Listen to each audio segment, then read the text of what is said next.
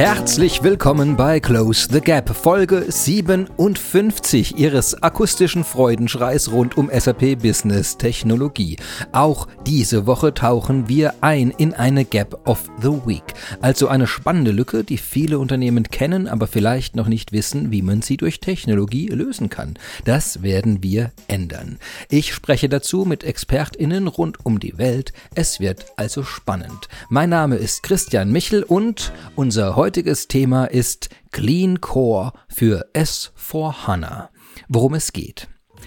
Unternehmen müssen komplexe Prozesse abbilden. Für die Produktion, den Einkauf, die Mitarbeiter, Kunden, Finanzen und so weiter. Früher hat man all das im Kernsystem hineingeschrieben. Stellen Sie sich vor, Sie haben einen Kühlschrank. Das ist Ihr Kern.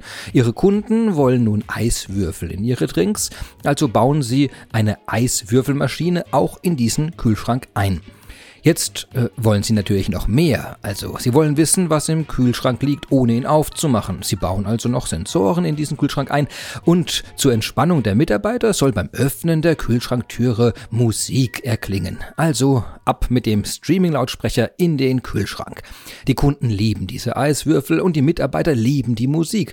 Ihre Sensoren melden ihnen allerdings, dass es im Kühlschrank langsam etwas eng wird. Wir brauchen einen größeren Kühlschrank. Ja, Jetzt beginnt das Problem. Die schönen eingebauten Erweiterungen kann man nicht so einfach in ein neues Gerät mitnehmen. Vor dem gleichen Problem stehen Unternehmen. Über Jahre und Jahrzehnte hinweg haben sie einzigartige Fähigkeiten in ihre Systeme eingebaut. Also, um in der Metapher zu bleiben, bei manchen Unternehmen sitzen im Kühlschrank ganze Livebands und beim Öffnen startet jedes Mal ein glitzerndes Feuerwerk. Wie rette ich Erweiterungen? Wie baue ich Erweiterungen, sodass sie bei einem Umzug, Updates, Upgrades mitgenommen werden können? Die Antwort ist Clean Core. Darüber will ich unbedingt mit einem Experten sprechen und den rufe ich jetzt einfach mal an. Ja, hallo Maximilian Kretschmer. Hallo Christian. Ich grüße dich sehr. Schön, dass wir zum spannenden Thema Clean Core heute miteinander sprechen. Und bevor wir in das Thema einsteigen und verraten, was sich dahinter versteckt und welche Möglichkeiten sich da, da drin verbergen, äh, wäre es toll, wenn du dich kurz selbst vorstellen würdest. Gerne. Genau, wie du schon gesagt hast, mein Name ist Maximilian Kretschmer. Ich bin aktuell bei der CBS tätig, CBS Unternehmensberatung Corporate Business Solutions in Heidelberg und ähm, begleitet dort unsere Kunden in spannenden BTP-Projekten, aber vor allem in spannenden S4-Projekten, wo wir die BTP wirklich als ja, Erweiterungsplattform für S4-Systeme benutzen. Das Ganze mache ich jetzt seit dem April 2021. Davor hatte ich auch einen Beratungshintergrund, bin jetzt schon seit äh, dem Jahr 2014 ähm, in verschiedenen SAP-Beratungshäusern aktiv gewesen. Wunderbar, sehr gut. Das heißt, du bist wirklich, äh, du bist im täglichen Betrieb bist du wirklich aktiv in solchen Projekten drin, in denen es vor HANA implementiert und erweitert wird. Und deshalb äh, freut es mich besonders, dass du heute ein bisschen teilst mit, mit uns, was, äh, was deine Erfahrungen sind und äh, ja, wie man auch rangeht, wenn man, glaube ich, das Thema Clean Core betrachten möchte. Jetzt habe ich es schon wieder gesagt. Insofern muss ich jetzt, glaube ich, äh, jetzt ausholen und äh, wir sollten vielleicht erstmal klären, was versteht man denn unter Clean Core für ein S4HANA-System? Genau. Also Clean Core bezeichnet oder versteht man wirklich darunter, wenn Sie oder wenn Kunden praktisch ein, ein, neues System von der SAP ausgeliefert bekommen, dann, dann kann ich natürlich Customizing betreiben, aber ganz schnell komme ich dann auch in den Projekten zu einem Punkt, wo ein Customizing ganz einfach nicht mehr ausreicht. Ähm, ich muss Bodies implementieren, ich muss Prozesse erweitern, ich muss eigene Felder hinzufügen, ähm, für gewisse Abläufe, für gewissen Datenverarbeitung eine eigene Logik implementieren. Ähm, Im klassischen Sinne wurde da halt, äh, ich würde mal sagen, die alle Schandtaten unternommen, die der SAP-Standard oder die ein SAP-Erweiterungskonzept doch wirklich zur Verfügung stellt von HTML-Modifikationen, die ich wirklich bei jedem Upgrade anpassen muss, anfassen muss, besonders testen muss, ähm, wo die Fehler, gewisse Defects auch hochkommen. Ähm, wenn, wenn wir wirklich von einem Clean Core sprechen, dann, dann sprechen wir wirklich davon, dass, dass der SAP Core, also das S4 HANA System, der Core wirklich frei ist von harten Modifikationen, ähm, von extremen Logiken, von extremen Body-Implementierung, vielleicht auch von, von eig ganz eigenen Z-Logiken, weil unter ja, dem Betriebskonzept von S4 äh, sind solchen Modifikationen ganz einfach nicht mehr vorgesehen. Wenn, wenn du das so beschreibst, ähm, dass man eben die Modifikation oder Erweiterungen äh, dort im System vornimmt, was, ähm, was ist die Folge davon? Du hast gesagt, es macht es Schwierigkeiten. Kann, kann man das noch besser greifen? Also in welcher Form entstehen? Äh, also ich, ich stelle mir das manchmal so vor wie, wie so ein Camping. Wagen, weißt wo man mhm. dann irgendwie am Campingplatz ankommt und dann hat man den Wagen, der vorher so schön mobil war, also der neue, das die neue installierte Umgebung. Damit fahre ich auf den Campingplatz und dann fange ich halt an, dort zu campen. Das heißt, ich roll vorne diesen riesigen Rollo aus und mache so mein, mein, meine ganzen Teile da außen an dem Fahrrad an. Wenn dann jemand kommt, bitte fahr mal einen Platz weiter, habe ich ein Problem. Und das ist so irgendwie so, so mein Bild oft für so Anpassungen zu machen. Ich könnte auch die Reifen abnehmen von meinem Campingwagen oder irgendwas und dann habe ich irgendwann ein Problem, dieses Ding noch beweglich zu zu machen. Also so ist so für mich so ein Bild, an dem man es, glaube ich, ganz gut durchspielen kann, wenn man kein Clean Core hat, also wenn man an das System ganz viele Dinge dranhängt, äh, die direkt mit dem System verbunden sind. Aber kann, kann man das äh, noch konkreter machen, weiß nicht, mhm. Äh, was vielleicht Prozesse, Testen, Entwicklung, äh, sowas anbelangt, wenn ich kein Clean Core habe, was ich dann, was die Folgen sind? Genau. Gerade Fachbereiche schauen sich ja für gewisse Fragestellungen zum Beispiel auch Add-ons an. Wenn ich jetzt an einen Campingwagen denke und ähm, möchte dort äh, vielleicht ein größeres Radio anbringen, eine, eine Erweiterungssoftware auf mein Radio ähm, aufspielen. Mhm. Aber der Radio vielleicht schon durch eine eigene Modifikation, dass man beispielsweise auch ähm, SD-Karten verwenden kann in meinem Campingradio nicht mehr funktioniert, weil ich ganz einfach ähm, den Standard erweitert habe. Dann passen natürlich auch umgesetzt in einem SAP-System, wenn ich eben nicht mehr im Standard bin, harte Modifikationen habe, ähm, keine Drittanbieter-Add-ons, die ich über eine, eine Cloud-Software oder ähnliches ähm, beziehen kann, weil die, die Add-ons setzen natürlich dort einen, einen gewissen Standard voraus, der auch eingehalten wurde, der ausgeliefert wurde von der SAP. Mhm. Wenn der nicht mehr vorhanden ist, dann äh, wird es natürlich auch schwierig, einen, einen Business-Add-on zu installieren. Ähm, ich denke, dass da gerade die großen ähm, Challenges auch für, für SAP-Kunden entstehen, die eben ähm, weit weg von einem SAP-Standard sind mit sozusagen einem verschmutzten Core, um mhm. auch das Wort mal in den Mund zu nehmen, ähm, weil doch ähm, regulatorisch im, im Bereich CO2-Nachweis und so weiter viel Aufklärungsarbeit gerade auch von unserer Regierung betrieben wird, aber auch von, von anderen Regierungen und ähm, dort Add-ons eine große Rolle an, an Lösungen spielen werden. Das ist dann ein, ein faktisches Beispiel dazu, dass beispielsweise ohne weitere Modifikationen an, an einem Add-on ähm, nicht mehr möglich sind. Wenn ich natürlich ein Add-on kaufe von einem Drittanbieter, da möchte ich als Kunde natürlich auch ähm, Updates erhalten für das Add-on. Aber da ich das Add-on von, von einem Anbieter womöglicherweise oder der Anbieter für mich nochmal gecustomized habe, also wiederum auf meine Bedürfnisse zugeschnitten habe, kann ich da natürlich auch keine, keine Updates ähm, zeitnah einspielen, weil ich dann wieder in dem Thema bin. Ich muss das Ganze ausführlich testen, generell testen und so weiter. Wenn man jetzt mal die ganzen ja, Softwareprodukte sieht, ähm, ich glaube, da ist vielleicht so ein Office-Paket ein, ein, gutes Vorbild. Ich weiß noch, wenn man früher ein Office-Paket gekauft hat von Microsoft, dann hat man vielleicht alle zwei Jahre mal ein Update bekommen oder wenn man sich wiederum die neue Version gekauft hat. Ähm, ich glaube, ich mache mittlerweile halbmonatlich oder monatlich Office-Updates auf meinem, auf meinem Rechner.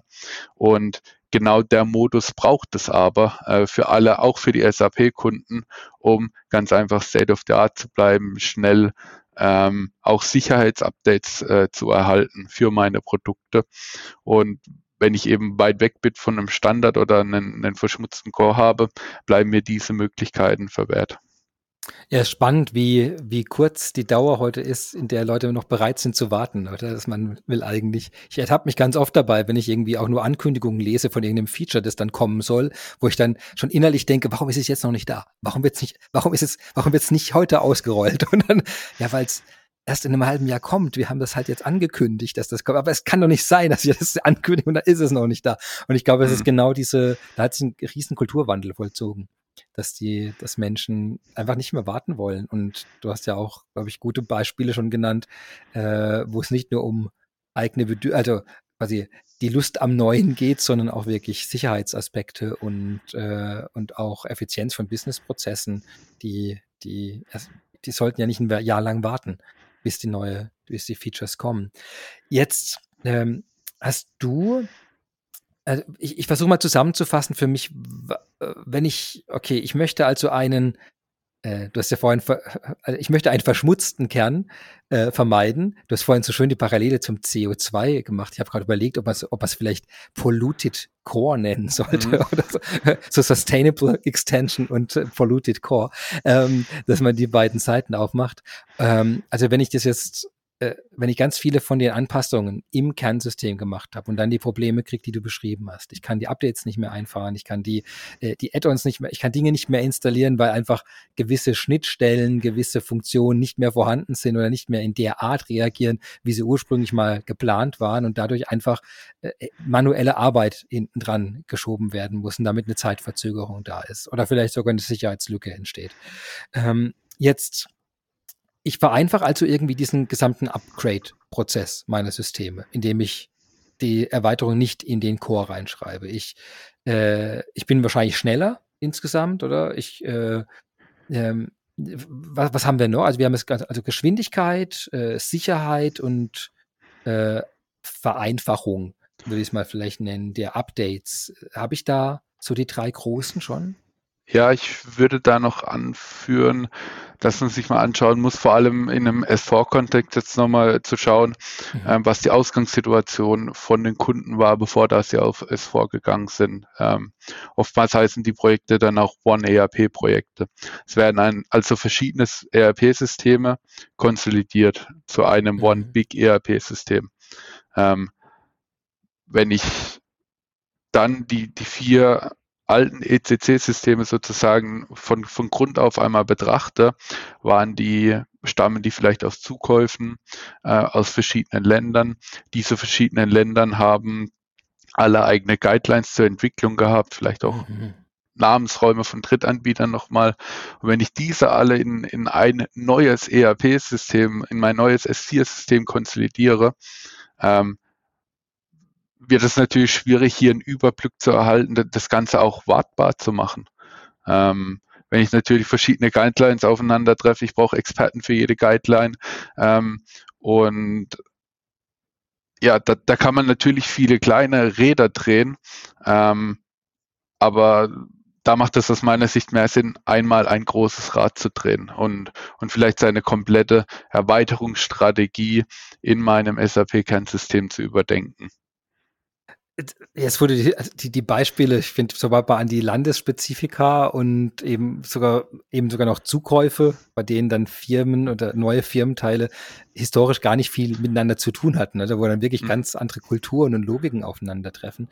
Äh, Glaube ich, kann man kann man jetzt äh, unzählige Herausforderungen wahrscheinlich äh, treffen, während man versucht, sowas zu, zu schreiben und wieder zu vereinheitlichen. Das heißt, für dich ist das auch der, das ist so der Standard, also die, die, ist ja, also die typische Situation wäre, dass du was in ein S4-System neu aufsetzt, aber als Ablösung wahrscheinlich sogar multipler Vorgängersysteme. Das ist so der, soll ich sagen, ja, der, der, der Standardfall, in dem du involviert bist.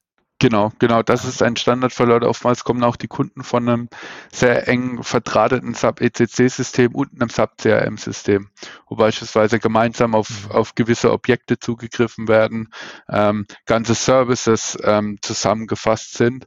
Ähm, da sind haben sich einfach die, die Anforderungen auch vom Markt, von den Kunden verändert. Ähm, wenn ich denke an den Verfügbarkeitscheck, ähm, der wurde halt früher wirklich von, von einem Händler ausgeführt, je nachdem, was für ein Business Operations Modell der Kunde hat.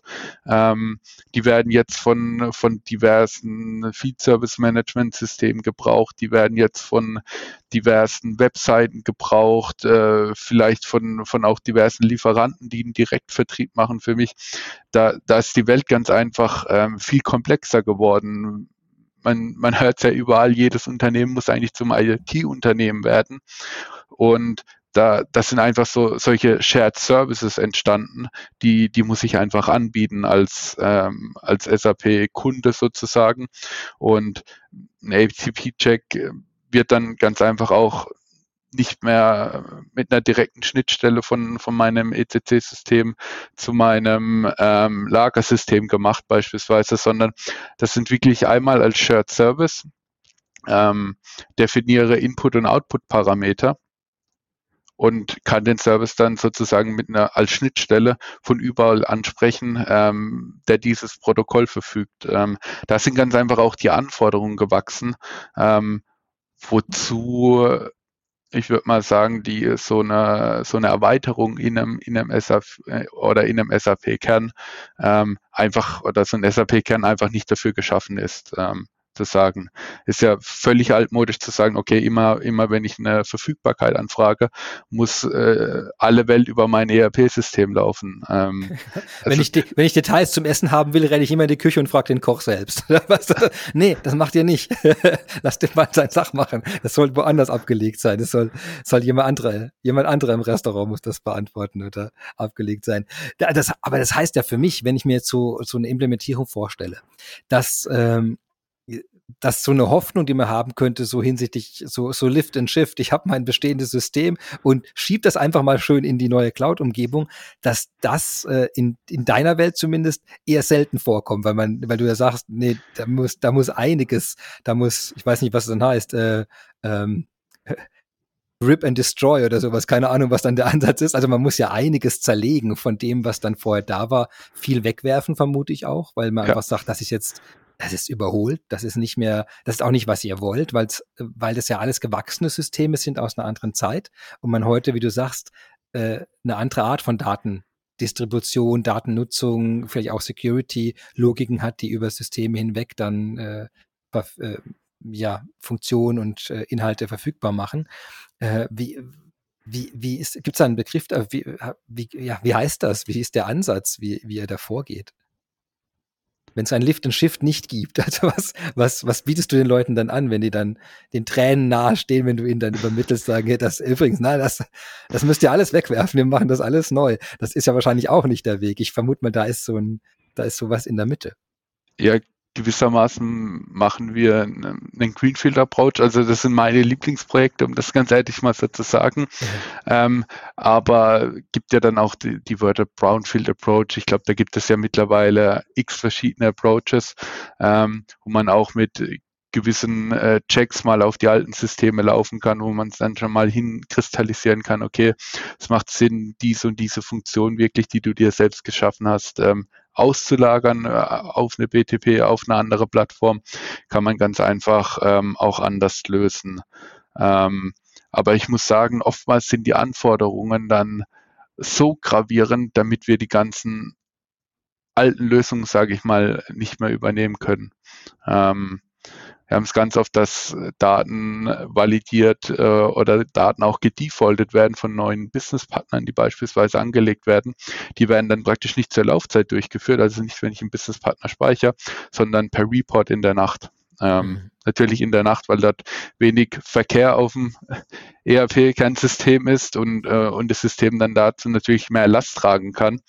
Ähm, die Anforderungen haben die Kunden gar nicht mehr, da, dass es wirklich ausreicht, dass, dass gewisse Daten äh, ein Businesspartner dann zur Auslieferung so gepflegt ist über Nacht am nächsten Tag. Ich, ich denke, der Markt fordert was anderes. Wenn, wenn ich mich bei Rewe online anmelde zum, zum Online-Shopping sozusagen, dann kann ich mich nach der ersten Anmeldung, kann ich zwei oder drei Stunden später meine Ware im, im Laden abholen und genau diese ähm, Herausforderungen haben die Kunden heutzutage. Und da, da sind die, die Anforderungen ganz einfach anders nun mal gestrickt. Der Markt tickt mittlerweile eben anders, ähm, dass ich oftmals auch mit klassischen Erweiterungskonzepten gar nicht mehr weit komme. Also klassisch meine ich wirklich, ähm, ich implementiere diese Erweiterungen direkt im Core. Jetzt könnte ich ja, könnte ich ja sagen, vom Prinzip her kann ich ja eine Erweiterung, muss ich ja nicht im Kern machen. Oder ich kann die ja überall machen, muss ja nicht die Cloud sein. Das könnte ich ja auch, kann ich, kann ich ja einen kleinen Computer neben dran stellen, da einfach alles drauf laufen lassen und dann habe ich ja das, das gleiche entkoppelte System, wo ich sage, ich, ich überlaste meinen Kern nicht und habe ein separates System. Ist das ein Ansatz, den man, äh, den man sieht, den ihr fahrt, oder ist das ähm, eigentlich immer über die Cloud? Ähm, eigentlich ist es immer über die Cloud, ähm, meistens über die Business Technology Plattform gibt natürlich auch andere Cloud-Angebote, wenn ich ähm, an Microsoft Azure denke, wo, wo derartige Erweiterungen möglich wären. Ähm, ganz oft entscheiden sich dann aber die Kunden wirklich für die BTP, weil es eben auch ein Subprodukt ist ähm, und somit schon mal, ich würde sagen, nah am am SAP-Kernprodukt ist. Also ich erkläre das den Kunden immer so, ihr habt euer S4 als Kernsystem und nochmal als agile, äh, agile Hülle darum äh, die SAP BTP. Ihr habt ein API Business Hub, wo ihr natürlich ähm, sozusagen APIs habt, mit dem ihr immer auf euer SAP-System zugreifen könnt, auf euer Kernsystem und dort dann natürlich nach Belieben Daten austauschen könnt. Ich, du hast ja vorhin äh, gesagt, dass äh, also das Thema, was man mitnehmen kann von den Sachen, die vorher schon da waren, auch wenn manche Sachen sich ja als äh, als dann überholt herausstellen sollten, aber trotz allem äh, soll, ist ja in wirtschaftlicher Sicht immer ein großes Interesse, das, da ist ja unglaublich viel Know-how reingeflossen. Ja. Wissen, also in, in diese ganzen Details, was wohin integriert, welche Reports wann entstehen, welche, auch welcher Code wie geschrieben wurde, in welcher Abfolge, was da ist ja, da ist ja Industriewissen, da ist Prozesswissen, Unternehmenswissen, also so viel Wissen ist da ja drin, dass, äh, dass ich oft höre, ähm, dass ein, ein großer Punkt ist, äh, mit der BTP gerade so einen großen Teil davon bewahren zu können dass das natürlich auch so viel Investment schützt. Ist das etwas, wo du sagst, weil du hast auch vorhin gleich mit dem Punkt angefangen, wo man, äh, wo man gleich am Anfang drauf guckt, eben, was kann ich mitnehmen? Ja, also da neigt für mich auch immer noch mal, um da zurückzukommen, okay, was habe ich wirklich am Altsystem, neigt für mich halt eben auch die Gefahr zu sagen, okay, ich habe ich hab Erweiterungen, die laufen halt schon immer so, die laufen vielleicht 15, 20 Jahre so, mhm. aber ich habe sie nicht dokumentiert. Ähm, oftmals sind die Dokumentationen einfach verloren gegangen, bei irgendwelchen Wiki-Migrationen nicht mitbekommen, ähm, liegen noch auf irgendeinem File-Server, was mittlerweile keiner mehr Zugriff drauf hat, mhm. hat irgendwie keiner migriert. Oder die, die Ressourcen, die die Erweiterung geschrieben haben, sind zum Beispiel auch nicht mehr fort. Ähm, wir sehen es wirklich, wenn wir reinschauen, da, da sehen wir R2-Berichte, also Berichte, die eigentlich mal aus dem R2 kamen, wo, wo das letzte Mal 98 verändert wurden. Ähm, Oftmals werden diese natürlich gar nicht mehr benutzt oder wenn sie benutzt werden, dann, dann kann eigentlich keiner die Logik dahinter beschreiben. Aber da, gerade das finde ich als, als Punkt nochmal das Gefährliche, zu sagen, okay, ähm, ich habe eine Prozesserweiterung im Einsatz, aber wenn ich äh, zu einer Rezertifizierung komme oder die Wirtschaftsprüfer mal genauer nachfragt, hey, wie, wie berechnet ihr die Kennzahl oder ähnliches und ich die Logik gar nicht mehr dahinter dokumentiert habe, kann ich natürlich schnell in, in eine gewisse Bredouille kommen. Ähm, da ganz einfach nochmal die Situation nutzen, um vielleicht auch dort mich ähm, anders aufzustellen, kann dann intern auch neue Support-Prozesse ähm, etablieren. Aber wir sehen halt genau, wenn, wenn wir mal in, in ein Altsystem reinschauen, sind es doch gerade die großen äh, Z-Erweiterungen, sage ich mal, die, die sich dann, dann wirklich anbieten, auf ähm, eine BTP zu ähm, erweitern. Oftmals fängt ja schon damit an, dass die Z-Erweiterungen natürlich aus der GUI ähm, bedient werden, welche in, einer, ähm, in einem S4-System wo ich würde mal sagen, 85 Prozent aller Arbeit danach dann wirklich in, in Fiori verrichtet wird, in Fiori Apps.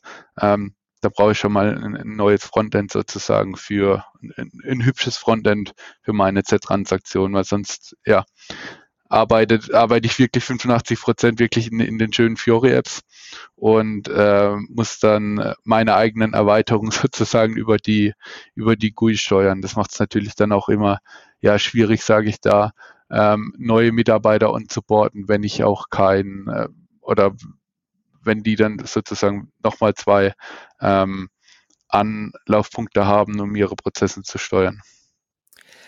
Wenn, wenn ihr jetzt an so ein Projekt dran geht, also wie, ich, mich würde das interessieren, so ein bisschen chronologisch. Wie, wie läuft das ab? Also jetzt kommt ein Kunde auf euch zu und sagt irgendwie, ja, ihr habt da, habt da einen Berg von ERPs und Business-Sachen, äh, wir würden das, wir müssen das jetzt, wir müssen das in die Cloud kriegen. Also ist das überhaupt der erste Satz? Ist das die, ist das der Einstiegspunkt oder, ähm, oder ist da vielleicht eine, ein Projekt vor Ort erstmal, wo man sich erstmal das überhaupt anguckt und dann kommt der Vorschlag von euch, in welche Richtung das geht? Wie, wie sieht denn da dieser erste Schritt aus? Ja, der erste Schritt ist wirklich, dass uns die Kunden wirklich kontaktieren, zu sagen, hey, wir haben noch das Thema S4 beispielsweise für uns oder mhm. vor uns. Und dann äh, plaudern wir natürlich mit den Kunden erstmal aus dem Nähkästchen, was haben wir denn schon gemacht, äh, machen dann auch Analysen, um, um ganz einfach mal einen Einblick zu bekommen, wie groß sind die Systeme, wie viel, wie viel User arbeiten mit den Systemen, was habe ich für eine Datenmenge in den Systemen, ähm, aber dann, okay, wie viel, wie viel Z oder wie viel Eigenentwicklung habe ich wirklich ähm, in den Systemen ähm, um da einfach auch mal für uns einen Einblick zu geben, weil der zweite Schritt ist oftmals dann wirklich, bevor dann wirklich so ein S4-Programm ist, äh, spricht man dann ja oftmals von keinem Projekt mehr, sondern von einem Programm, mhm. bevor das eigentlich aufgesetzt wird. Ähm, führen wir dann Workshops durch. Also einmal Workshops wirklich zu Prozessthemen, wo verändert sich vielleicht ein S4 zu einem, zu einem ECC, was sind die Unterschiede in einem SD-Prozess, um ganz einfach hier den Kunden abzuholen. Aber wir holen dann auch klassischerweise die Technologieabteilungen von den Kunden ab. Das heißt, wir machen Workshops zum Thema Data Warehousing, BI, wo, wo können Reports heute stattfinden, würden dann zum Beispiel in dem Zuge auch ja, SAP-Produkte vorstellen, wie eine Data Warehouse Cloud, wie, wie, ein, ähm, wie ein SAC, machen das Ganze dann wirklich einmal durch über Security, Integration, ein Basis-Workshop, über die BTP und dann kommen wir oftmals auch zu dem Thema ähm, Next Generation Development. Zu sagen, wirklich zum Kunden zu sagen, hey, ihr kennt die ABAP-Welt, aber ihr ihr habt jetzt wirklich die vielleicht auch unique Möglichkeit für die nächsten Jahre, nochmal größere Räder zu drehen im, im Bereich Entwicklung. Ähm, und wollen die da auch auf den Stand bringen, dass sie verstanden haben, okay, wie tickt denn die SAP, wie tickt denn ein S4 zum Thema Erweiterungen. Und ich würde nicht sagen, wir schubsen die da in eine Richtung, aber vor allem die pfiffigen Kunden mit vielleicht auch ja bisschen Unternehmen, die sieht man ganz einfach dann auch mal öfters in der DSAG aktiv. Ähm, wenn wir wirklich bei diesen Kunden sind, die verstehen dann schon, okay, hey, ein S4-System tickt einfach anders, wir müssen uns dort verändern. Ähm, oftmals steht dann nicht mal fest, okay, der, der Kunde macht ein Greenfield-Projekt, der, der, Kunde macht, geht braun rüber. Ähm, diese Fragen sind dort gar nicht ähm, geklärt, aber wir empfehlen dann wirklich auch dem Kunden zu sagen, hey, auch wenn du erst wirklich in zwei Jahren oder in eineinhalb Jahren dein S4-Projekt startest oder Programm startest, lass uns doch schon mal die, die Business Technology Plattform einführen. Ähm, oftmals ist dann nämlich das Ergebnis beispielsweise, dass ähm, die BTP wirklich vielleicht nicht für, für jede Erweiterung als erstmal als ähm, geeignet empfunden wird oder ähm, eine zweite Entscheidung wird sein, naja, wir haben vielleicht noch ein anderes Cloud-System im Einsatz wie Ariba. Lass uns doch die BTP als Integrationsplattform beispielsweise nutzen. Und schon kommen die Kunden wirklich in die Situation, okay, lass uns mal ein paar Lizenzen kaufen. Ähm, wir wollen vielleicht auch mal ein Look and Feel bekommen. Ähm, für eine einfache Integration vielleicht auch einfach mal einen POC bauen, der, der heute eine, eine Standardtransaktion von, von meinem ähm, ECC-System abläuft. Ähm, oder abbildet, wo, wo ich ganz einfach nur Daten eingebe und äh, per OData irgendwelche Daten dann update oder speichere.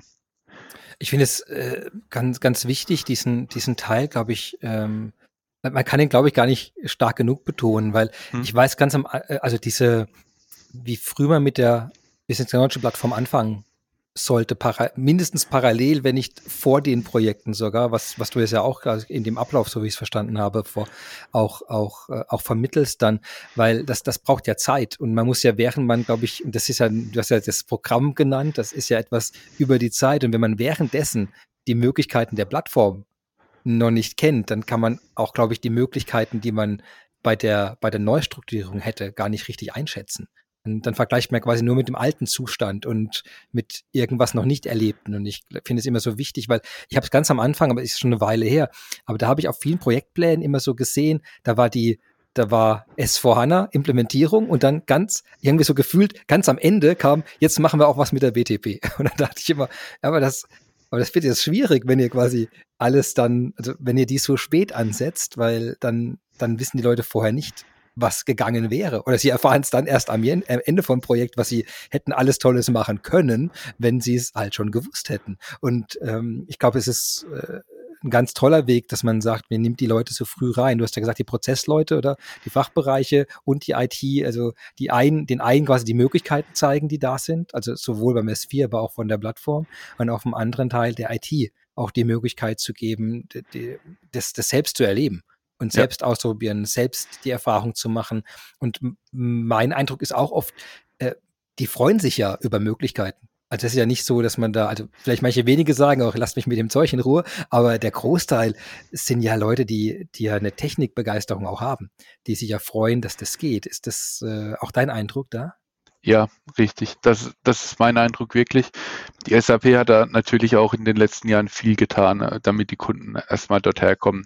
Ich habe als erstes mal BTP also als Plattformangebot von der SAP, muss also keinen Server mehr irgendwo organisieren, äh, jemand, der mir dort ein Betriebssystem aufspielt und, und dann äh, wie damals irgendeine NetWeaver-Komponente installiert, sondern ich kann, ich kann wirklich den, den Vertrieb kontaktieren im schlimmsten Falle.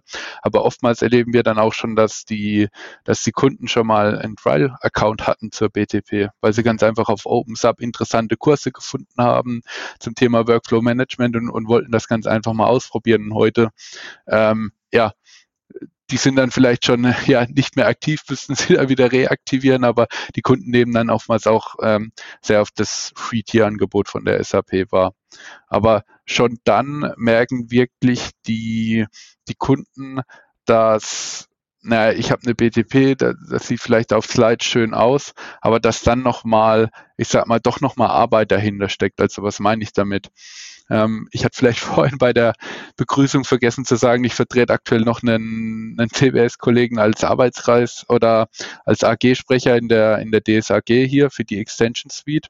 Und da hatten wir vorletzte Woche und letzte Woche ein gutes Feedback bekommen, aus meiner Sicht ein gutes Feedback, weil weil sich da mehrere Unternehmen angeschlossen haben, zu sagen, okay, wir brauchen eine gewisse Zeit lang, bis wir wirklich ähm, in der Lage sind, die BTP auch produktiv einzusetzen. Also da, da sind dann oftmals Begriffe wie drei, vier Monaten gefallen. Und das sind wirklich nochmal Themen zu sagen, okay, ich habe jetzt eine, eine eine Cloud-Plattform sozusagen äh, mir ins Haus geholt. Ich als Kunde bekomme von der SAP zwei E-Mails, die wahrscheinlich noch im Junk-E-Mail-Ordner landen.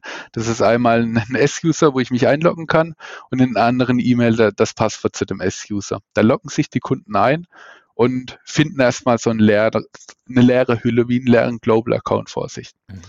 Und jetzt dann wirklich zu sagen, okay, von, von einer leeren Hülle zu äh, eine Applikation dort zu deployen, die ich auch wirklich produktiv einsetzen kann, die, die auch meinen Standards entspricht an Unternehmen, die auch wirklich haben für On-Premise-Systeme, aber dann erst recht vielleicht auch für Cloud-Systeme, ist dann aus meiner Sicht nochmal ein langer Weg. Und ähm, wenn ich den halt wirklich mit Programmbeginn starte, zu sagen, okay, die ersten Prozesse werden untersucht, Sollprozesse aufgestellt, normal fühlt sich die Rise-of-List schon in den ersten acht Wochen in einem, in einem S4-Projekt.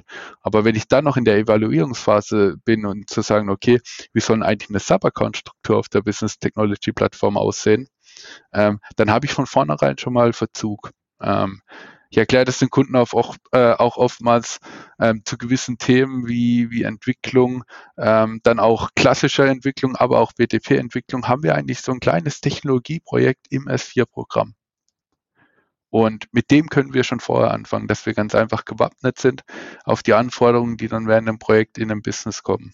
Ähm, sind dann allein auch Verantwortlichkeiten ähm, zu verteilen auf so einer Plattform. Ich habe dann oftmals in einem hybriden Szenario einen Cloud Connector im Einsatz. Dann ist erstmal die Frage, okay, wir müssen einen Cloud Connector installieren, der ist in einer Stunde installiert, wenn, wenn das schon mal jemand gemacht hat. Aber jemanden zu finden, der das kann, der das darf, der das auch äh, später die Hoheit drüber hat, ähm, das sind wirklich die Fragen, die äh, natürlich über mehrere Stunden diskutiert werden. Und das, ja. ist, das ist ja eine der großen Lehren, die ich auch im Rahmen dieses Podcasts gezogen habe, äh, dass wir fast in jeder Folge zu dem Punkt kommen, wie groß der Anteil ist, die die ganze sozial, die Sozialstruktur außenrum zu schaffen, um, um so etwas. Genau, wer baut es, wer darf das, wie, welche, äh, wer ist jetzt hier für die Daten, in welcher Stufe verantwortlich, wer ist für die Integration? An welchem Punkt verantwortlich, wie läuft der Entwicklungsprozess? Über Testen, über Wartung, über, also alle, alle Stufen müssen ja, ich meine, das geht ja nachher um, um produktive Unternehmensanwendungen, ist ja eben, das ist eben kein, kein kleines Gadget, sondern das ist ja wirklich eine, eine richtige Maschine, die nachher zum Laufen gebracht wird. Und manchmal ja sogar sogar quasi der, vielleicht ein Herzteil auch des Unternehmens bildet. Also da, da, da, ist es ja. so wichtig, sich das immer wieder bewusst zu machen, dass das eben nichts ist, was man innerhalb von, man, man kann natürlich den auf die Trial-Umgebung gehen und innerhalb von, von einer Minute sich den Service anmachen und dann die ersten Schritte damit gehen.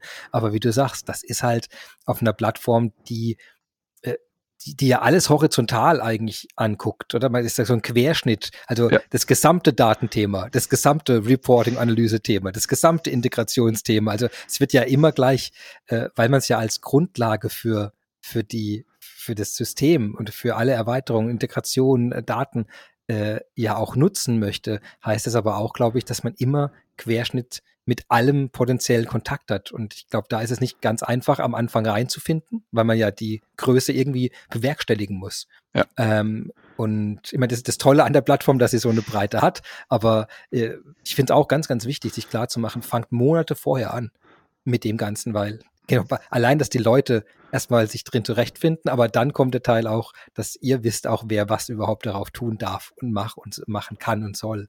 Und dann, äh, und ich glaube, aber dann, dann kann man die richtig, äh, ja, zum richtigen starken Werkzeug nutzen in dem ganzen äh, Programm. Mhm. Genau. Ich habe es wirklich jetzt noch in keinem Programm erlebt, dass, dass wir keine Kritiker hatten durch so neuen äh, ja, Erweiterungskonzepte. Und wenn ich wirklich in einem, in einem Projekt bin, vielleicht nach dem ersten Sprint, äh, dann äh, die ja gern mal drei Monate lang sind in, in so einem Programm, mhm. dann wirklich die Anforderung habe, eine einfache UI zu programmieren, äh, in der ich Daten eingeben kann und muss dann, kann dann die Bis, äh, dem Business wirklich innerhalb von den ersten drei Monaten die, die App nicht übergeben, was vielleicht auch ein Doing auf der BTP zwei, drei Tage ist, aber weil einfach Themen nicht geklärt sind, wie kommt denn jetzt eigentlich mein Business-User auf die App? Über äh, in, in Tests und Produktion, dann gebe ich natürlich den, den Kritikern zu Recht auch äh, sozusagen ja, Futter, äh, was, was sie wirklich verwenden können in, in den Projekten. Und dem möchte ich ganz einfach entgehen. Oder das Business, die sagten, okay, wir hatten früher unsere Berater direkt vielleicht an der Hand, denen, denen haben wir das erklärt, was kann da praktisch drei Monate dauern. Ähm, klassisch hätten, hätten wir das sozusagen äh, ja in zwei Tagen umgesetzt gehabt. Ähm, dann, dann kommen sozusagen schnell die ersten Eskalationen auf. So werden sie ja dann auch schnell mal so ein Programm genannt. Okay, wir, wir haben eine rote Fahne, weil eine Entwicklung nicht testbar ist oder irgendwas. Und ähm, dem ganz einfach auch vorzubeugen, äh, ist es natürlich immens wichtig, so früh wie möglich anzufangen. Ähm, wie gesagt, wir, am besten ist es wirklich, wenn, wenn die Unternehmen vielleicht äh, schon ECC im Einsatz haben und haben vielleicht auch schon die ersten ja, BTP-Extensions-Erweiterungen ähm, gegen das ECC gebaut, weil dann ist es für uns am aller einfachsten auch in den S4-Projekten. Oftmals tauschen wir nur die API aus, was wenige Stunden dauert und die Erweiterungen sind dann auch ähm, während S4 oder im S4 einsetzbar. Das ist, glaube ich, jetzt äh, nächster äh, super spannender Punkt, nämlich, dass man diese Entkopplung so früh schon herstellt. Und dass man eben nicht wartet, bis das Kernsystem umgezogen ist, sondern dass man sagt, nee, eigentlich, wir, wir, wir, wir trennen jetzt sozusagen über eine Schnittstelle, über, äh, trennen wir jetzt die, die alte Funktionalität von den neuen Erweiterungen ab. Oder was, wir machen sie kommunizierfähig und ja. äh, dann können wir äh, das, das andere System langsam umziehen. Das ist vielleicht auch eine Antwort auf die Frage, die ich vorhin gestellt habe, wo ich wirklich nicht ganz sicher war, ähm, wie man jetzt am besten da vorgeht. Also ist es so eine Art Stück für Stück Dinge dann ersetzen? Ist das, also, oder austauschen und migrieren? Ist das so die, äh, die Vor das Vorgehensmodell dann üblicherweise? Also das erste, wir, wir machen quasi eine Schnittstelle, sodass ich das alte mit den ganz neuen auf der Plattform kommunizieren lassen kann, Erweiterung schon mal eigentlich vom ersten Tag an schreiben kann dann, sobald die, sobald die bedient wird. Und dass ich dann aber mir wirklich in einer Art Plan in dem Programm Stück für Stück jetzt sage, okay, jetzt gehen wir in den Bereich rein, jetzt ziehen wir den Teil um, jetzt ziehen wir den Teil um und dann die, quasi die 50 Prozent können wir erhalten, die 50 Prozent schreiben wir neu hier in Java, die vielleicht in Node.js, die machen wir vielleicht, die lassen wir als ABAP-Anwendung, die ziehen wir direkt rüber. Ist das so mhm. dann so, so ein Slice and Slice and Dice, nein, also, ähm, also auf, ja, ich weiß nicht, wie man es nennt, dann so eine in inkrementelle Art vorzugehen? So ein Vorgehen kennen wir aus den Nicht-Greenfield-Projekten sozusagen. Ja. Da machen wir das tatsächlich so. Aber auch dort versuchen wir dann schon einfache Erweiterungen wie wir brauchen ein kundeneigenes Feld äh, nicht mehr klassisch zu lösen, sondern wirklich da auch die In-App-Möglichkeiten zu nutzen die die SAP mhm. bereitstellt. Ist vielleicht auch generell nochmal ein gutes Thema, das Thema In-App-Erweiterung. Ist ja auch praktisch ein Erweiterungskonzept von der SAP. Ähm, das versuchen wir noch vor jeder Side-by-Side-Erweiterung ähm, durchzuziehen weil es ganz einfach innerhalb von einem Knopfdruck oder äh, zwei, drei Klicks ist es natürlich möglich, ein eigenes Feld anzulegen. Wenn ich das Feld dann noch mit Daten versorgen muss, ist es auch super einfach, in, in eine bestehende Tabelle reinzubekommen und so weiter. Und ähm, das Ganze ist ja auch in einer, in einer Public Cloud möglich von der SAP. Dann gibt es ja auch die weit gelisteten Bodies oder APIs oder Interfaces, das glaube ich auch die SAP nennt. Die kann ich natürlich auch gerne verwenden, weil die SAP ja, garantiert mir dafür eigentlich auch eine, eine Update-Sicherheit. Das heißt, okay, wenn ich einen ähm, Body verwende, den ich über eine In-App-Funktionalität ähm, bedienen kann, dann macht mir dieser normalerweise, was heißt normalerweise, sicherlich auch in den Upgrade-Projekten kein, äh, keine Aufwendungen. Der wird auch äh, nach einem neuen Release funktionieren. Ähm, vielleicht auch noch ein ganz wichtiges Erweiterungskonzept. Und die Erweiterungen sind dort wirklich auch sehr schnell gemacht. Also Und, da sprechen ja. wir nicht mehr von Tagen, da würde ich eher schon von, von Stunden reden.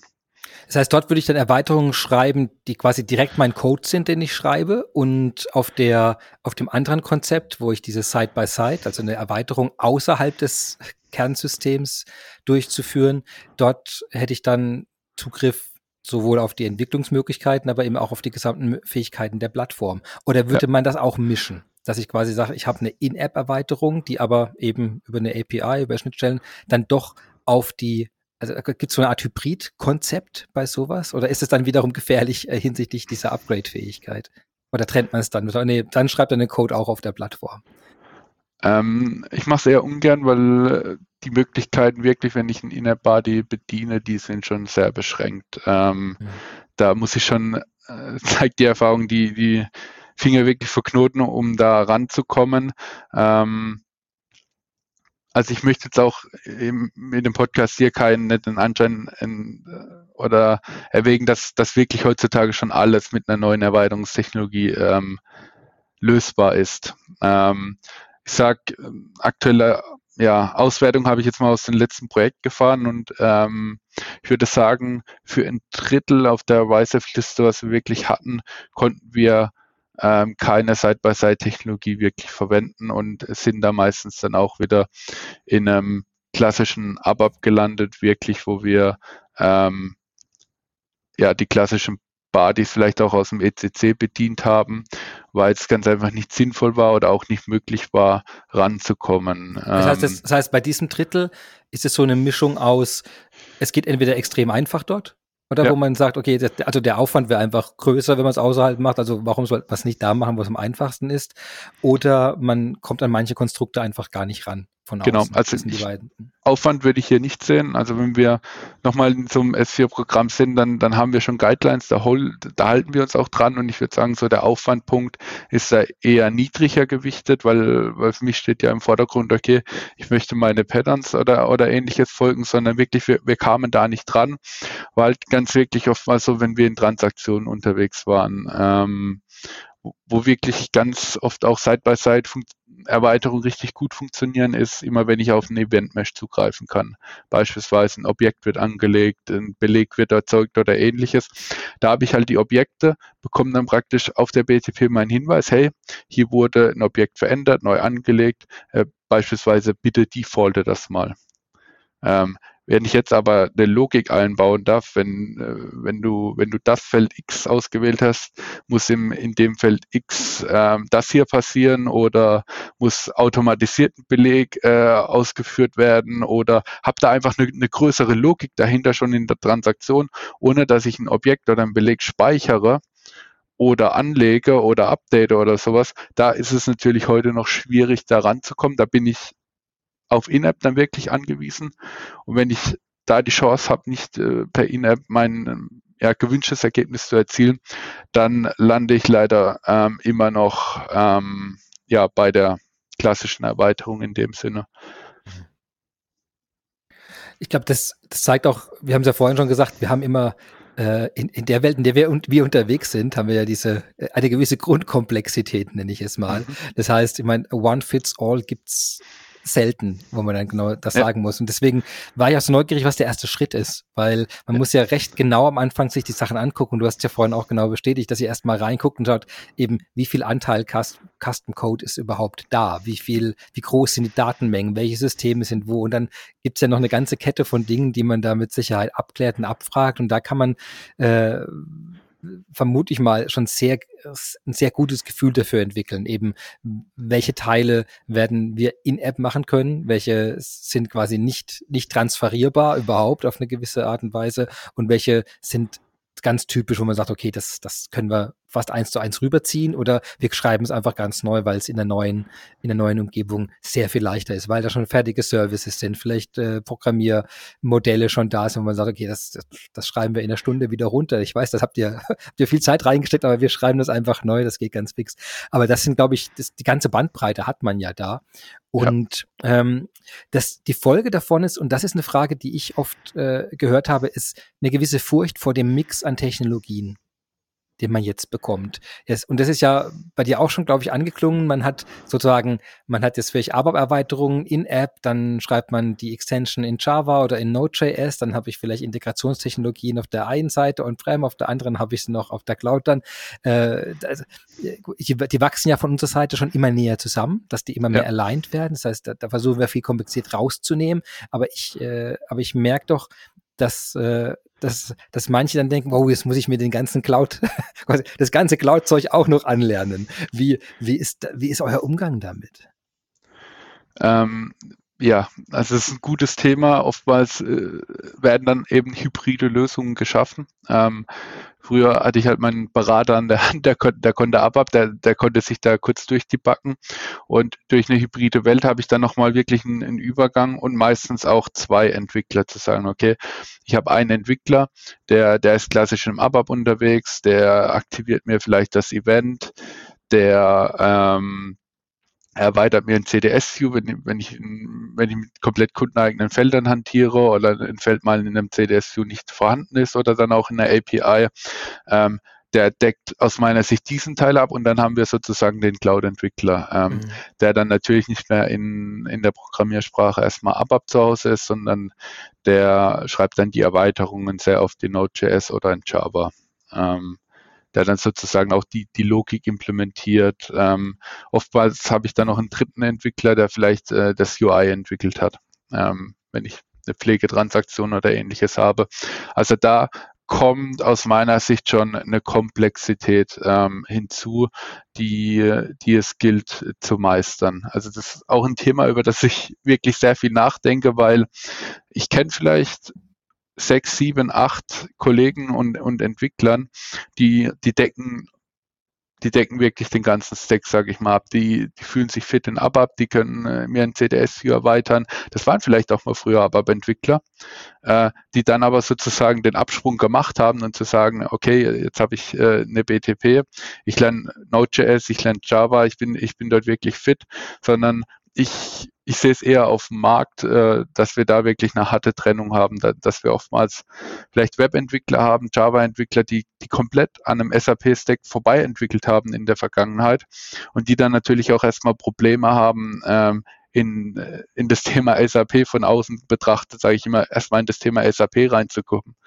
Ähm, wenn ich da dann natürlich ein Business habe, die, die mit Begriffen und, und Abkürzungen wie VA01 oder, oder BP um sich werfen, da sehen die erstmal Fragezeichen. Ähm, Aber das ist ja auch ein Vorteil, äh, zumindest verstehe ich das so, wenn man die, wenn ich jetzt eine größere Trennung habe zwischen dem Kernsystem und den Erweiterungen, die dort drin stattfinden müssen, bei denen ich ja sehr viel recht spezifisches Wissen haben muss, oder? Und dann sag, okay, aber jetzt kann ich eben dem Webentwickler sagen, hier schreib du deinen Teil, hier nur für die Webentwicklung drauf. Die ganzen Schnittstellen, die Zugriffe, die abstrahieren wir quasi weg für euch. Und ihr ja. geht hier über unsere Standard von uns definierten Schnittstellen da rein und dann können die in ihrem, in ihrer Wohlfühlzone bleiben. Und dadurch äh, ist mein Eindruck, kann man die Komplexität äh, auch aufteilen und dann sagen, okay, wir können und die Attraktivität zum Beispiel für, für Leute, die nicht aus der SAP-Umgebung Entwicklung kommen, dass die, dass, dass man die, denen auch eine gewisse Sorge nehmen kann, zu sagen, hey, ihr, ihr, ihr bleibt in eurem Bereich, das ist okay. Wir geben euch da die Teile, die ihr braucht und danach die anderen, die kennen sich extrem gut damit aus und dadurch haben wir so eine Zweiteilung und mindestens eine Zweiteilung. Deckt sich das dann mit dem, wie ihr auch die Projekte angeht? Ja, das deckt sich schon. Ähm, ist halt wirklich nochmal wirklich viel Aufklärungsarbeit, um, sage ich mal, die neueren Kollegen, die dann auf der Cloud entwickeln, dort auch ähm, zu alignen. Mhm. Beispielsweise kann ich ähm, ja gewisse Felder an einem Objekt nicht defaulten, wenn zum Beispiel ein Businesspartner die Rolle dazu nicht hat. Ähm, und, und so, ein, so, ein Grundverständnis muss halt eben hergestellt werden, weil, weil die kommen aus einer, ich sag mal, anderen Welt, die, die vielleicht auch komplex war, aber es war eben nicht die, die SAP-Welt. Und wenn ich da wirklich da brauchst eine gewisse Zeit wirklich, um, ähm, um da auch hinzukommen, weil, ja, wie gesagt, eigentlich kenne ich das, jemand entwickelt ABAP, ist da auch gut, arbeitet sich dann heute auch in die neuen RESTful ABAP-Themen beispielsweise ein und, und dann habe ich wirklich den, den Cloud-Entwickler, der vielleicht jetzt auch, ähm, ja, fünf Jahre, sechs Jahre erst nach dem Studium auch arbeitet, der ja, kommt dann halt zum Beispiel auch zu uns zu der CBS, der durchläuft dann vielleicht so ein, so ein Trainee-Programm nochmal, äh, wo er dann wirklich die, das Handwerkszeug wirklich an die Hand gelegt bekommt. Aber ähm, in, in einem gestandenen Arbeitmitarbeiter ähm, Entwickler macht er eben nichts vor oder dem macht er eben nichts vor. Das ist ja eine, eine komplexe Situation. Ähm, wo es halt wirklich vielleicht ähm, kritisch werden kann, wenn ich, wenn ich an Support-Anfragen denke. Also wenn, wenn ich wirklich einen Hotfix machen muss und äh, naja, immer, Inzident kommt praktisch rein äh, über ein Inzidentsystem, dann muss es natürlich zugewiesen werden. Dann, dann haben die vielleicht irgendwelche Vergleichmatrizen, wo sie sagen, okay, die Applikation XYZ gehört diese Supportgruppe. Dann äh, spreche ich vielleicht mal den ABAP-Entwickler an, der sagt mir, boah, kann ich nichts machen, mein CDS funktioniert. Äh, dann äh, muss schon geschaut werden, okay, wer war denn der Cloud-Entwickler oder, oder wo sind die Doku dazu, wer kann denn da reinschauen. Es sind halt eben jetzt nicht mehr eine Person, die ich fragen kann, oder eine Personengruppe, die, die das wirklich das volle Spektrum beherrscht, sondern äh, sind halt doch ein, zwei oder drei ähm, Personen oder auch dann Rollen im Unternehmen dran beteiligt. Mhm.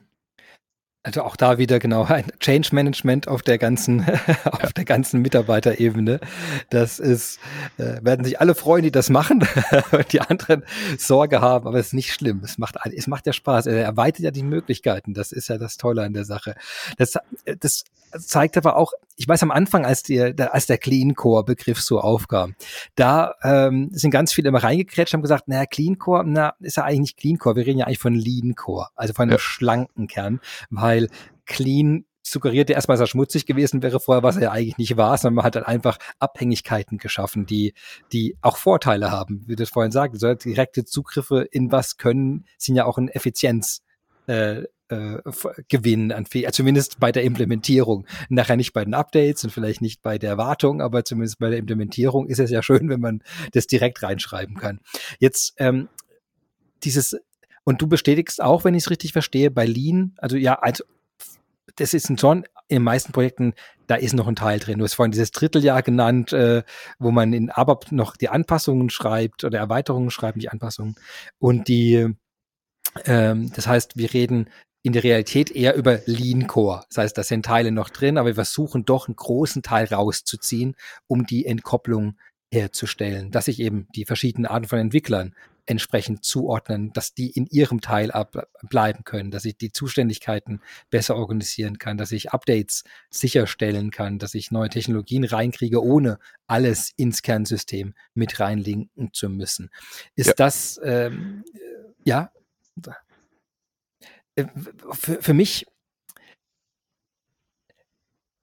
du hast ja vorhin gesagt, es gibt immer auch Zweifler, noch immer äh, von, von solchen Sachen. Ist es bei dem, ich, ich gehe mal weiter mit dem Begriff jetzt Lean Core, zu sagen, dass wir eben mit dem, mit dem schlanken Kern, ist das etwas, wo man eigentlich reingeht dann ins Unternehmen und eigentlich jeder sagt, ja klar, auf jeden Fall. Das, das brauchen wir. Wir wissen noch nicht genau, wie wir es umsetzen, aber das brauchen wir. Oder wird der Teil auch noch manchmal in Zweifel gezogen? Ähm, ja, wie gesagt, wir, wir starten wirklich oft mit der Clean Core, ähm, mit einem Clean Core Ansatz, wo, wo das dann wirklich auch in den Programm- oder, oder Projektzielen festgesetzt wird. Wir, wir versuchen es so möglich an, an dem SAP Guidance auch zu bleiben. Und, und die Guidance spricht ja auch in, in dem Sinne, ähm, Richtung ähm, Erweiterungskonzept per wirklich erster Schritt versuchen, die Themen über einen In-App-Ansatz zu lesen, dann mhm. über die PTP zu gehen und, und dann den klassischen Ansatz zu gehen. Ähm, und äh, das versuchen wir auch den, den Kunden sozusagen zu erklären, wie, wie gesagt, in, in der Workshop-Reihe. Aber da stellt sich dann, dann gerne so ein, also es endet eigentlich immer in einem Lean Core Ansatz. Das, das, was heißt eigentlich, es endet immer in einem Lean Core Einsatz, weil es sind eben die Themen, die ich beschrieben habe, die Stand heute nicht gehen. Ähm, aber oftmals wird es auch ähm, akzeptiert. Ja, wie gesagt, man, man hat oftmals die Zweifler, weil die Unternehmen haben natürlich noch die, die ABAP-Entwickler. Das ist auch gut, dass die noch da sind, weil ich habe ja gesagt, wie gesagt, ein Drittel äh, braucht man, ich will nicht sagen, die noch, die, die werden weiterhin immer gebraucht werden. Die, die bekommen jetzt auch, sage ich mal, äh, mit RESTful, aber mit, mit Steampunk die Richtung bekommen, die auch die Möglichkeit in ähm, auch S4 Public Cloud Produkten beispielsweise Erweiterungen umzusetzen. Äh, den Teil wird es immer geben, aber ähm, man ist halt auch so eine, so eine Sache, okay, ein Unternehmen hat vielleicht 20 Jahre so gelegt, zu sagen, okay, hier ist mein ABAP-Entwickler, äh, dem sage ich das kurz. Äh, ich kann da vielleicht auch noch mitreden ein Stück weit, weil ich in den 20 Jahren in der, in der Body-Welt schon reingekommen bin, dass ich mal kurz googeln kann, ich habe ein Problem und, und dann, okay, Problem löse ich mit diesem Body und ähm, wenn, wenn die dann erstmal hören, was von der Event-Mesh-Architektur und, und da, da ist halt sehr viel Neues dabei. Ähm, und dadurch entsteht aus meiner Sicht auch oftmals der Zweifel. Ähm, wenn wir es dann wirklich sauber verargumentieren können, ähm, versteht, ich würde sagen, dann, dann haben wir auch wenige Zweifler. Also wir sehen es ganz oft, dass die Kunden dann wirklich für Landesgesellschaften, die vielleicht nur Vertriebsgesellschaften sind, heute schon eine Private oder Public Cloud einführen von, von S4. Und die sehen dann schon, okay, wenn ich jetzt beispielsweise einen alten Dialog habe zur Materialanlage, ähm, also Material ohne die Transaktion MM01 anlege, sondern erstmal mit, mit einem ganz einfachen Dialog, wenn ich den ganz einfach auf der BTP deploye, in Fiori mache, dann vielleicht nur ein Werk auswähle oder ein Land auswähle, wo ich das wirklich das Material auch brauche, und das dann automatisiert in, in die Systeme geschrieben wird, wo ich es auch brauche, da macht das wirklich schon Sinn und ich tausche dann wirklich mhm. nur APIs auch. Und äh, wenn ich wirklich solche Anforderungen, Architekturen habe, dann, dann werden auch die Zweifler kleiner, weil ja, versteht dann wirklich jeder.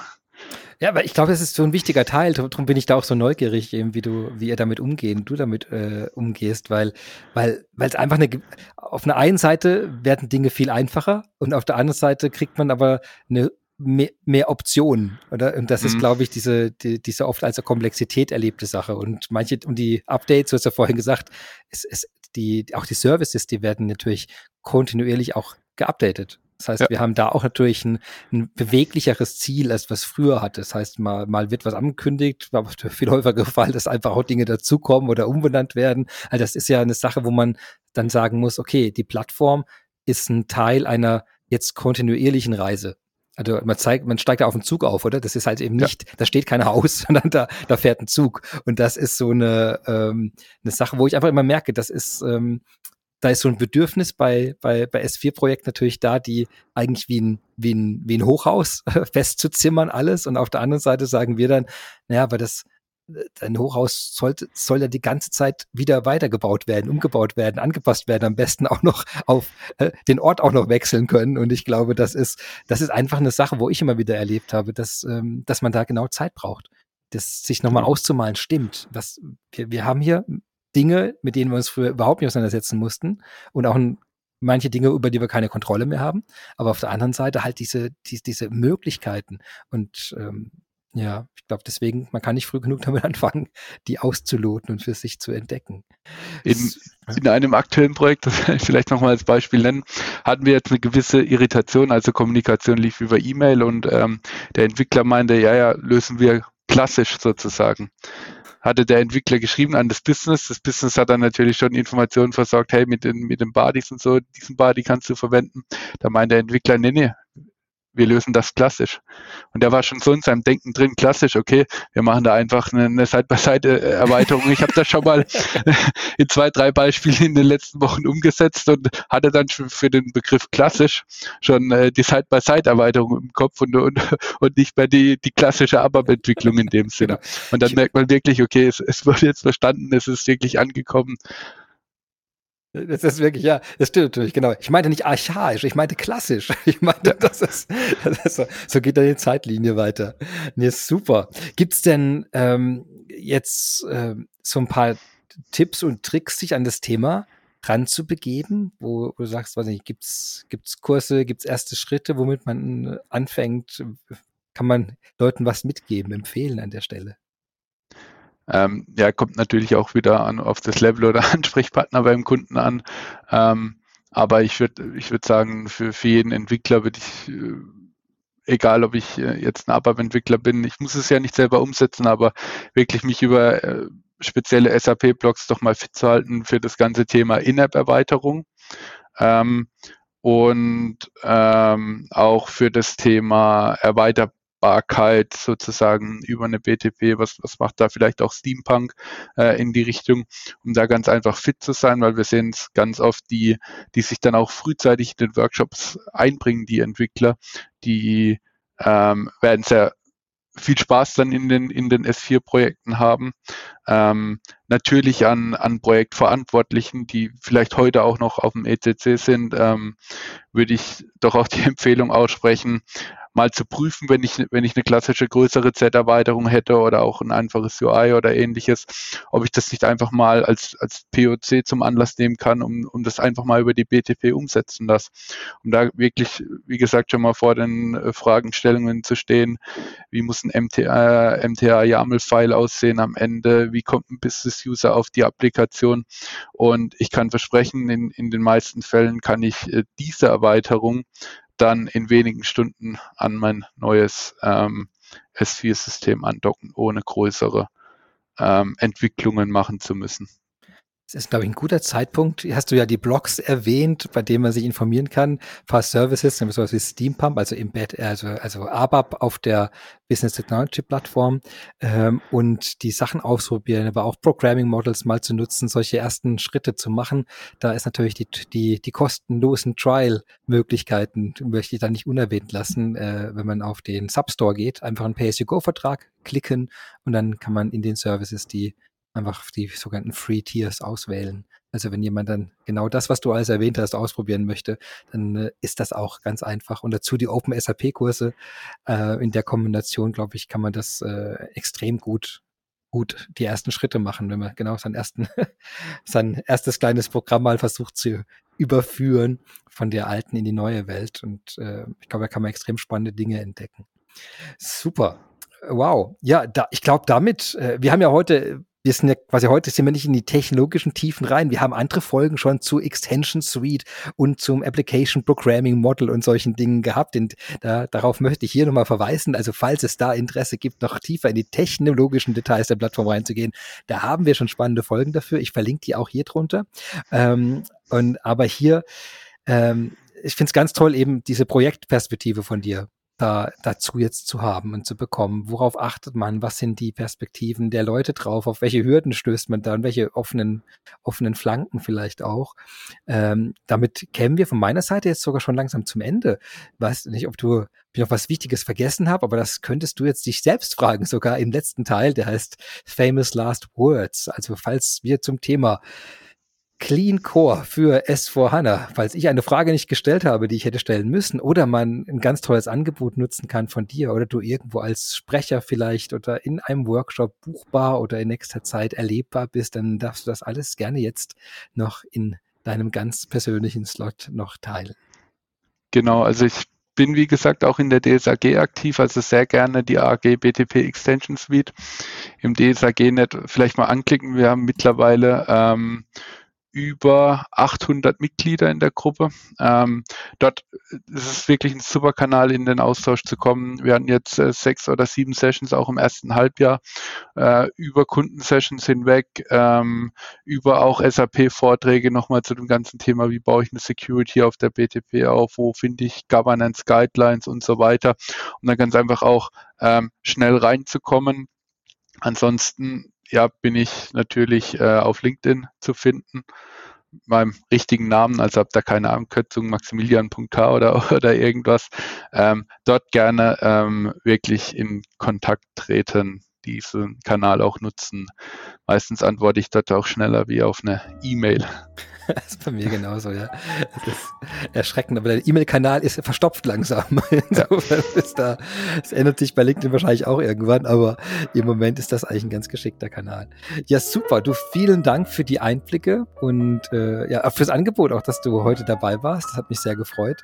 Und das Thema hat ja glaube ich, wirklich Bedeutung für jedes Projekt, das aktuell läuft. Insofern kann man es nicht genug betonen, wie wichtig es ist, sich mit den Sachen auseinanderzusetzen und wie wertvoll auch die, die Perspektive von dir und die, die Eindrücke dazu waren. Vielen, vielen Dank, Max, und dann dir einen wunderschönen Nachmittag und bis bald.